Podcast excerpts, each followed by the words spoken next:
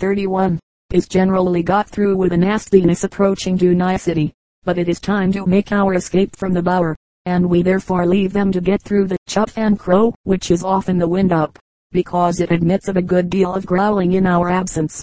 We cannot be tempted to remain even to witness the pleasing performances of the sons of Syria, nor the ants of Abyssinia. We will not wait to see Mr. MacDonald sing hot cobblings on his head, though the bills inform us he has been honored by a command to go through that interesting process from nearly all the crowned heads in Europe. Punch. O.R. The London CHARIVARI. Volume 1. For the week ending September 25th, 1841. The heir of APPLEBITE. Chapter V shows that there's many a slip between other things beside the cup and the lip. The heir of Applebite continued to squall and thrive, to the infinite delight of his youthful mamma, who was determined that the joyful occasion of his cutting his first tooth should be duly celebrated by an evening party of great splendor, and accordingly cards were issued to the following effect. Mr. and Mrs. APPLEBITE request the honor of S company to an evening party, on Thursday, the 12th inst. Quadrilles. An answer will oblige. It was the first homemade party that Columcille had ever given, for though during his bachelorhood he had been no niggard of his hospitality, Yet the confectioner had supplied the edibles, and the upholsterer arranged the decorations. But now Mrs. Applebite, with a laudable spirit of economy, converted number 24, Pleasant Terrace, into a perfect cuisine for a week preceding the eventful evening, and old John was kept in a constant state of excitement by Mrs. Wadleygott, who superintended the ornamental department of these elaborate preparations. Agamemnon felt that he was a cipher in the house, for no one condescended to notice him for three whole days, and it was with extreme difficulty that he could procure the means of recruiting exhausted nature at those particular hours which had hitherto been devoted to the necessary operation. On the morning of the 12th, Agamemnon was anxiously engaged in endeavoring to acquire a knowledge of the last alterations in the figure of Le Pastoral, when he fancied he heard an unusual commotion in the lower apartments of his establishment. In a few moments his name was vociferously pronounced by Mrs. Applebite, and the affrighted Columcille rushed downstairs, expecting to find himself another Thyestes, whose children, it is recorded, were made into a pie for his own consumption. On entering the kitchen he perceived the cause of the uproar, although he could see nothing else, for the dense suffocating vapor with which the room was filled. Oh dear, said Mrs. Applebite, the chimney's on fire, one pound of fresh butter and two pound o single quote lard single quote s done it, exclaimed Susan. What's to be done? inquired Columcille. Send for my brother, sir, said Betty. Where does he live? cried old John. On number 746, replied Betty. Where's that? cried the whole assembled party. I don't know, but it's a hackney coach as he drives, said Betty. A general chorus of Shaw greeted this very unsatisfactory rejoinder. Another rush of smoke into the kitchen rendered some more active measures necessary, and, after a short discussion, it was decided that John and Betty should proceed to the roof of the house with two pails full of water, whilst Agamemnon remained below to watch the effects of the measure. When John and Betty arrived at the chimney pots, the puffer was so confusing, that they were undecided which was the rebellious flue. But, in order to render assurance doubly sure, they each selected the one they conceived to be the delinquent, and discharged the contents of their buckets accordingly, without any apparent diminution of the intestine war which was raging in the chimney. A fresh supply from a cistern on the roof, similarly applied, produced no better effects, and Agamemnon, in an agony of doubt, rushed upstairs to ascertain the cause of non-abatement, accidentally popping his head into the drawing room. What was his horror at beholding the beautiful Brussels carpet, so lately redolent of brilliant hues, one sheet of inky liquid, into which Mrs. Wadleygott who had followed him instantly swooned.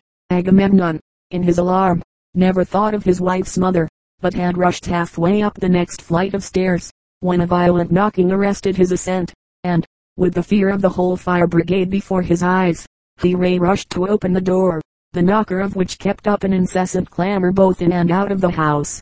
The first person that met his view was a footman, 25.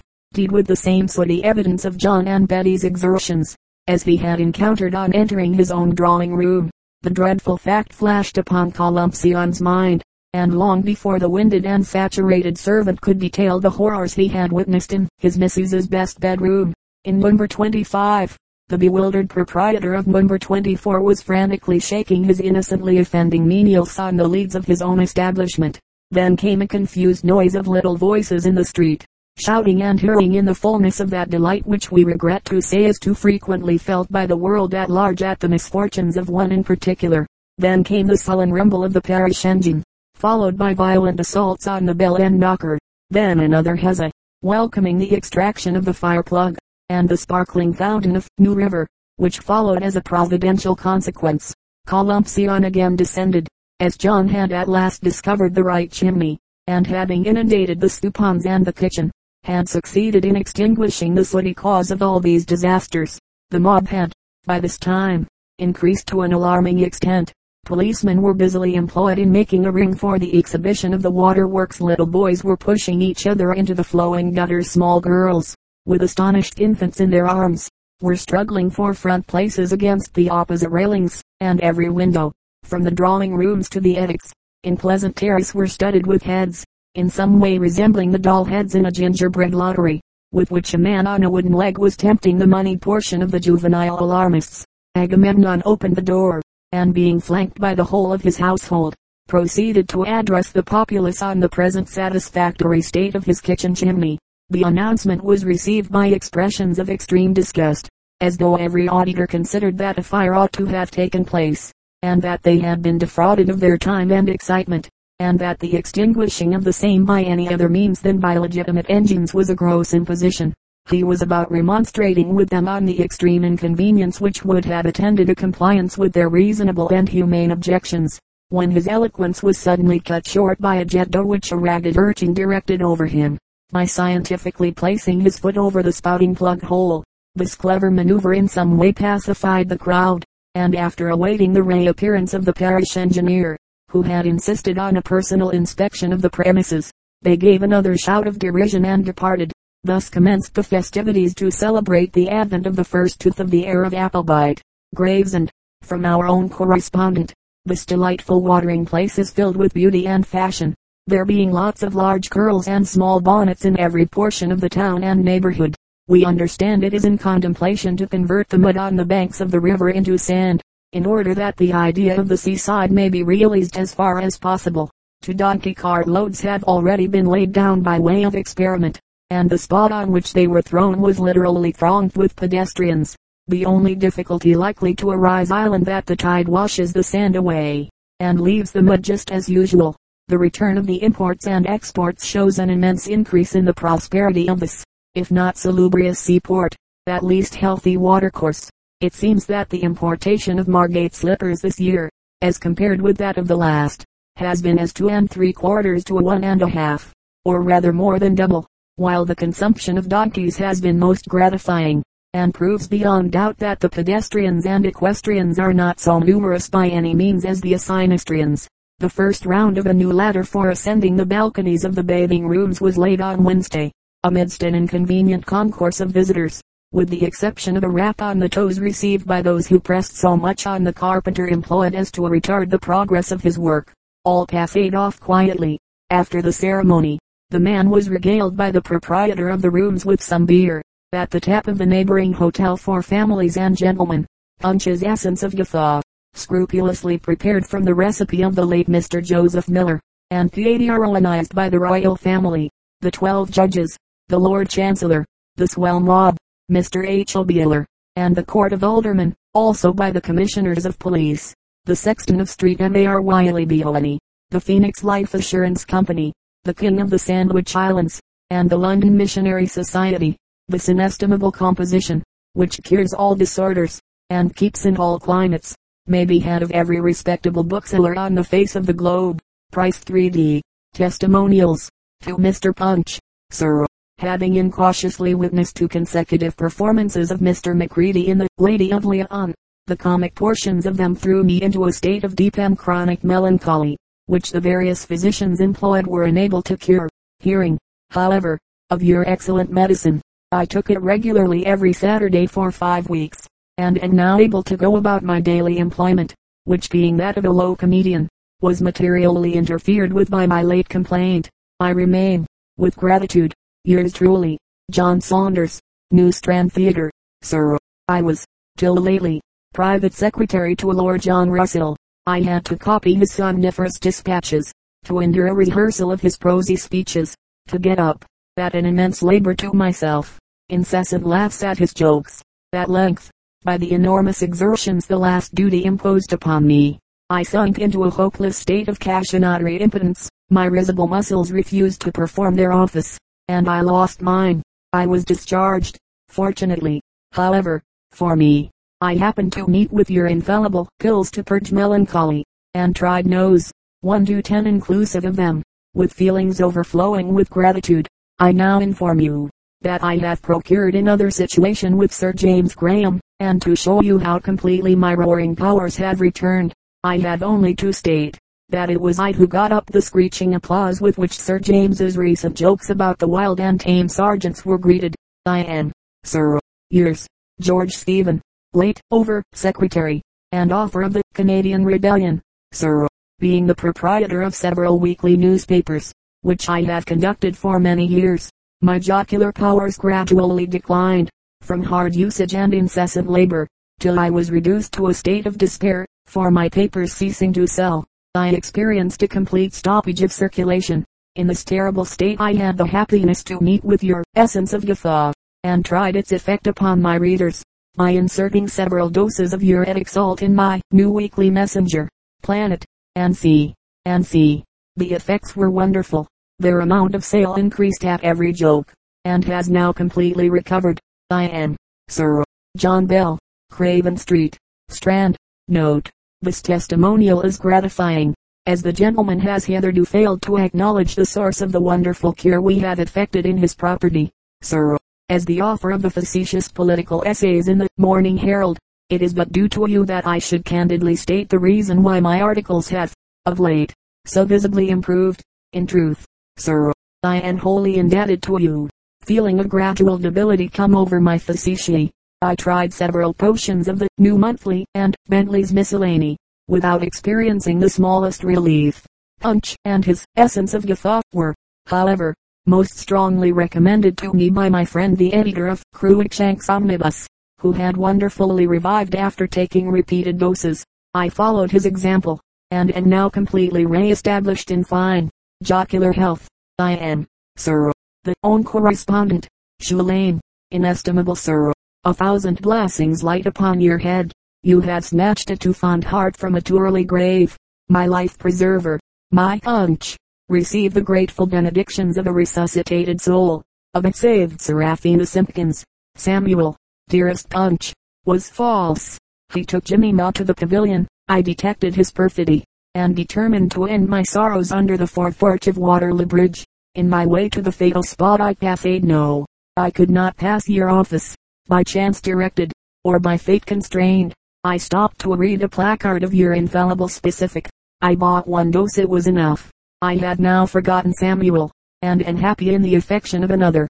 Publish this, if you please. It may be of service to a young persons who are crossed in love, and in want of straw bonnets at 3s. 60 each. Best Dunstable. I am, yours, S-E-R-A-P-H-I-N-A-S-I-N-P-K-I-N-S, architect of Tuscan, straw and other bonnets. Lant Street, Berto. Caution. None are genuine unless duly stamped with good humor, good taste, and good jokes. Observe, Punch. O.R. the London C-H-A-R-I-V-A-R-I. Price threepence. Is on the cover. Several spurious imitations are abroad, at a reduced price, the effects of which are dreadful upon the system. W. H. at Tyler. The following pictorial joke has been sent to us by Count D'Orsay which he denominates all our attempts to discover the wit of this tableau d'esprit have been quite futile. Perhaps our readers will be more successful. MESMERIC advertisement. Wanted. By Mones. Lafond. A few fine able-bodied young men, who can suffer the running of pins into their legs without flinching, and who can stare out an ignited lucifer without winking. A few respectable-looking men, to get up in the room and make speeches on the subject of the mesmeric science will also be treated with. Quakers' hats and coats are kept on the premises. Any little boy who has been accustomed at school to bear the cane without wincing will be liberally treated with. An alarming strike. Horace T.W.I.S.S. On being told that the workmen employed at the new Houses of Parliament struck last week, to the number of 468, declared that he would follow their example unless Bob raised his wages. Sir Rhubarb Pill, MP and MD. Now the poor law is the only remedy for all the distresses referred to contained in the whole of the baronet's speech. Morning Chronicle, September 21st. Oh, dear doctor, great Bill Enfield concoctor, most worthy follower in the steps of Drive Epps, and eat that canny man old Drive Hahnemann to individuals of consummate gumption, who declare, that when so's are the patients laboring under a consumption, to save him from a trip across the sticks, to ancient Nixon Charon's shallop, if the consumption be upon the canter, it should be put upon the gallop instanter, for similia similibus curantur, great medicinal cob beating the mode of old Hippocrates, whom M.D. single quote s mostly follow, quite hollow, which would make a patient take no end of verjuice for the belly ache, and find, beyond a question, a power of good in a lump of cold plum pudding for a case of indigestion, and just as sage, in this wise age, faith, Dr. Peel, is your law, which, as a remedy for poverty, would recommend the poor law. or Proceed Hamburgerisk. There is at present in London a gentleman with an enormous beard, who professes the science of animal magnetism, and undertakes to deprive of sense those who come under his hand, but as those who flock to his exhibition have generally left all the sense they possess at home, he finds it difficult to accomplish his purposes. If it is animal magnetism to send another to sleep, what a series of soirees mesmerics must take place in the House of Commons during the sitting of Parliament. There is no doubt that Sir Robert Peel is the LaFontaine of political mesmerism, the fountain of quackery, and every pass he makes with his hand over poor John Bull serves to bring him into that state of stupefaction in which he may be most easily victimized. While LaFontaine thrusts pins into his patient, the Premier sends poor John into a swoon, for the purpose of, as it is vulgarly termed, sticking it into him, and as the French quack holds lucifers to the nostril, Peel plays the devil under the very nose of the paralyzed sufferer. One resorts to electrics, the other to election tricks, but each has the same object in view to bring the subject of the operation into a state of unconsciousness. If the Premier would give a matinee politique, it would prove a formidable rival to the soiree mesmeric of the gentleman in the beard, who seems impressed with the now popular idea, that genius and a clean chin are wholly incompatible. H. all is lost now. Sir B. Hall is still Sir B. Hall. Where is the peerage that be all and end all of his patriotism? Really the Whigs ought to have given the poor dog a bone, considering with what perseverance he has always been when a person holds an argument with his neighbor on the opposite aid of the street. Why is there no chance of their agreeing? Because they argue from different premises. Novel subscriptions. Looking into an Australian paper the other day, we cast our eye over a list of subscriptions for the St. Patrick's Orphan School, Windsor, which, after enumerating several sums, varying from 10l to 5 shillings, ended with the following singular contributions. Mr. Burke a supply of potatoes, a friend 5 pounds of beef, and a coat, a friend in need a shoulder of mutton, a poor woman a large damper, an emigrant 10 quarts of milk, an emigrant a frying pan. At first we were disposed to be amused with the heterogeneous nature of the contributions, but, on reflection, we felt disposed to applaud a plan which enabled everyone to bestow a portion of any article of which he possesses a superabundance. If, for instance, a similar subscription were began here, we might expect to find the following contributions. Sir Peel a large stock of political consistency. Lord Londonderry an ounce of wit. Lord N.O.R.M.A. and be a complete copy of Yes and Number. Colonel S.I.B.D.H.O.R.P. at calf's head. Garnished. The Bishop of Exeter his pastoral blessing. Lord Melbourne and Lord John Russell a pair of cast-off slippers. Mr. Wakley a dish of Tory flummery. Dan O'Connell a prime lot of songs for the sentimental. Number 7. Fair Daphne has tresses as bright as the hue that illumines the west when a summer day closes. Her eyes seem like violets laden with dew. Her lips will compare with the sweetest of roses. By Daphne's decree I am doomed to despair, though oft times I've prayed the fair maid to revoke it. No colon I love, thus will Daphne declare, put that in your pipe, if you will, sir, and smoke it. Once I thought that she loved me oh, fatal deceit, for she wore at the dance the gay wreath I had twined her, she smiled when I swore that I envied each sweet, and vowed that in love's rosy chains I would bind her. I pressed her soft hand, and a blush teed her cheek. Oh, there's love, I exclaimed, in that eye's liquid glancing. She spoke, and I think I can still hear her speak. You know about love what a pig knows of dancing. Johannianity, the late of Middlesex, during his visit to Switzerland, happened to be charged, at a cottage halfway up the Jura, three farthings for seven eggs. Astonished and disgusted at the demand, he vehemently declared that things were come to a pretty the ministerial top. We understand Sir James Graham has lately been laboring under severe and continued fits of vertigo, produced, as his medical attendants state, by his extraordinary propensity for turning round. Bernard Cavanagh and the Poor Law Commissioners. It is not generally known that the above gentleman has been officially engaged by the eminent and philanthropic pauper patrons, to put his principles into practice throughout the whole of the unions in the United Kingdom.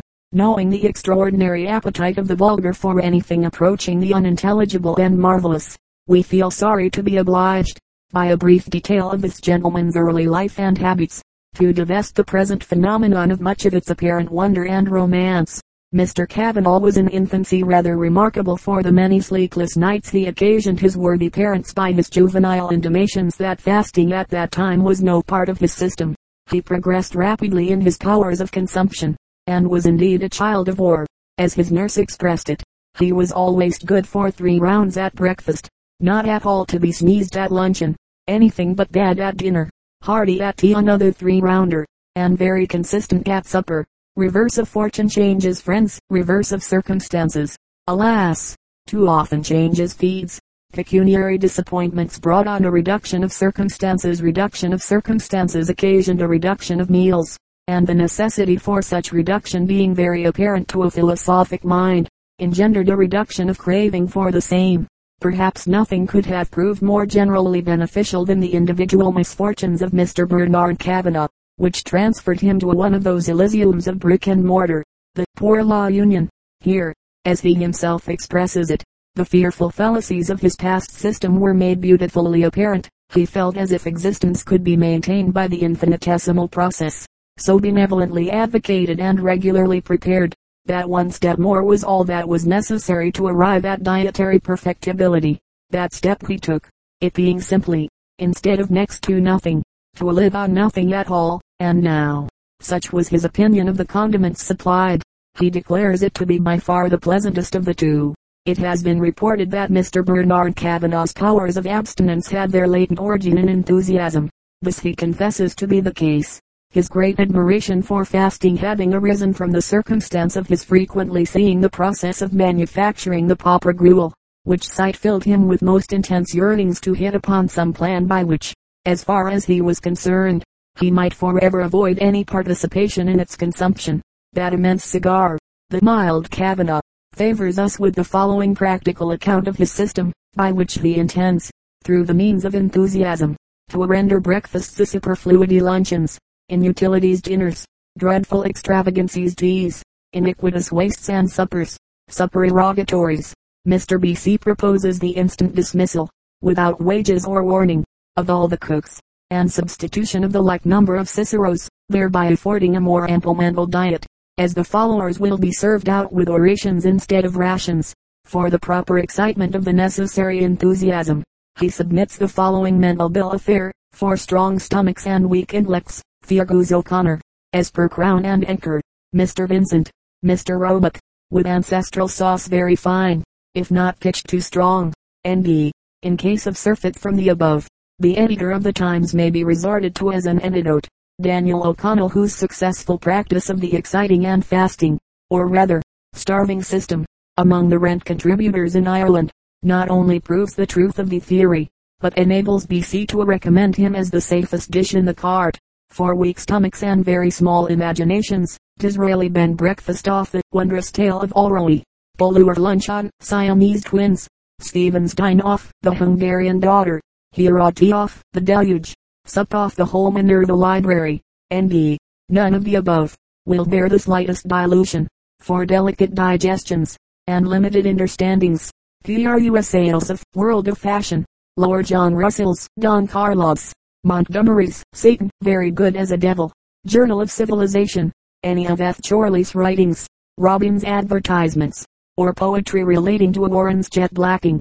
For Mendel Boulter's Ainsworth's Jack Sheppard. Harmer's Weekly Dispatch. Newgate Calendar. Terrific Register, Frankenstein, and C. and C. and C. The above forms a brief abstract of Mr. B.C. single quote S plan, furnished and approved by the Poor Law Commissioners. We are credibly informed that the same enlightened gentleman is at present making arrangements with Sir Robert Peel for the total repeal of the use of bread by all operatives, and thereby tranquilizing the present state of excitement upon the corn law question, proving bread, once erroneously considered the staff of life, to be nothing more than a mere ornament law proclaimed. S.Y.N.C.R.E.I.C. Literature. Concluding remarks on an epic poem of Giles Scroggins and Molly Brown.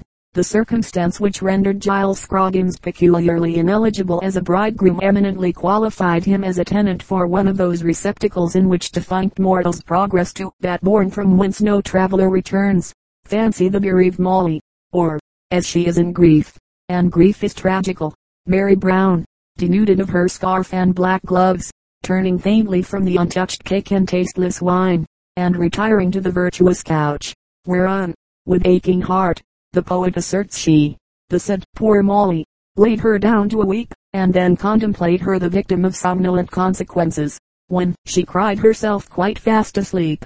Here an ordinary mind might have left the maiden and reverted to her streaming eyes, inflamed lids, disheveled locks, and bursting sighs, as satisfactory evidences of the truth of her broken heartness. But the great anonymous, of whom we treat, scorns the application of such external circumstances as agents whereby to depict the intenseness of the passion of the ten thousand condensed turtle doves glowing in the bosom of his heroine. Sleep falls upon her eyes, but the life of death, the subtle essence of the shrouded soul, the watchful sentinel and viewless evidence of immortality, the wild and flitting erotic palpabilities of her fitful dreams, still haunt her in her seeming hours of rest. Fancy her feelings, when, standing fast by her bedpost, a figure tall her sight engrossed, and it cried, I be Giles Scroggins' ghost. Such is the frightful announcement commemorative of this visitation from the wandering spirit of the erratic Giles. Death has indeed parted them. Giles is cold, but still his love is warm. He loved and won her in life. He hints at a right of possession in death, and this very forgetfulness of what he was, and what the island is the best essence of the overwhelming intensity of his passion. He continues with a beautiful reliance on the faith and living constancy of Molly, in reciprocation, though dead, of his deathless attachment to offer her a share, not of his bed and board, but of his shell and shroud. There is somewhat of the imperative in the invitation, which runs thus, the ghost it said so solemnly, Oh, Molly, you must go with me, all to the grave, your love to cool. We had no doubt this assumption of command on the part of the ghost an assumption, be it remembered, never ventured upon by the living Giles gave rise to some unpleasant reflections in the mind of the slumbering Molly. Must is certainly an awkward word. Tell any lady that she must do this, or must do that, and, however much her wishes may have previously prompted the proceeding, we feel perfectly satisfied, that on the very shortest notice she will find an absolute and undeniable reason why such a proceeding is diametrically opposed to the line of conduct she will, and therefore ought to, adopt with an intuitive knowledge of human nature. The great poet purposely uses the above objectionable word. How could he do otherwise? Or how more effectually, and less offensively, extricate Molly Brown from the unpleasant tenantry of the proposed underground floor? Command invariably begets opposition.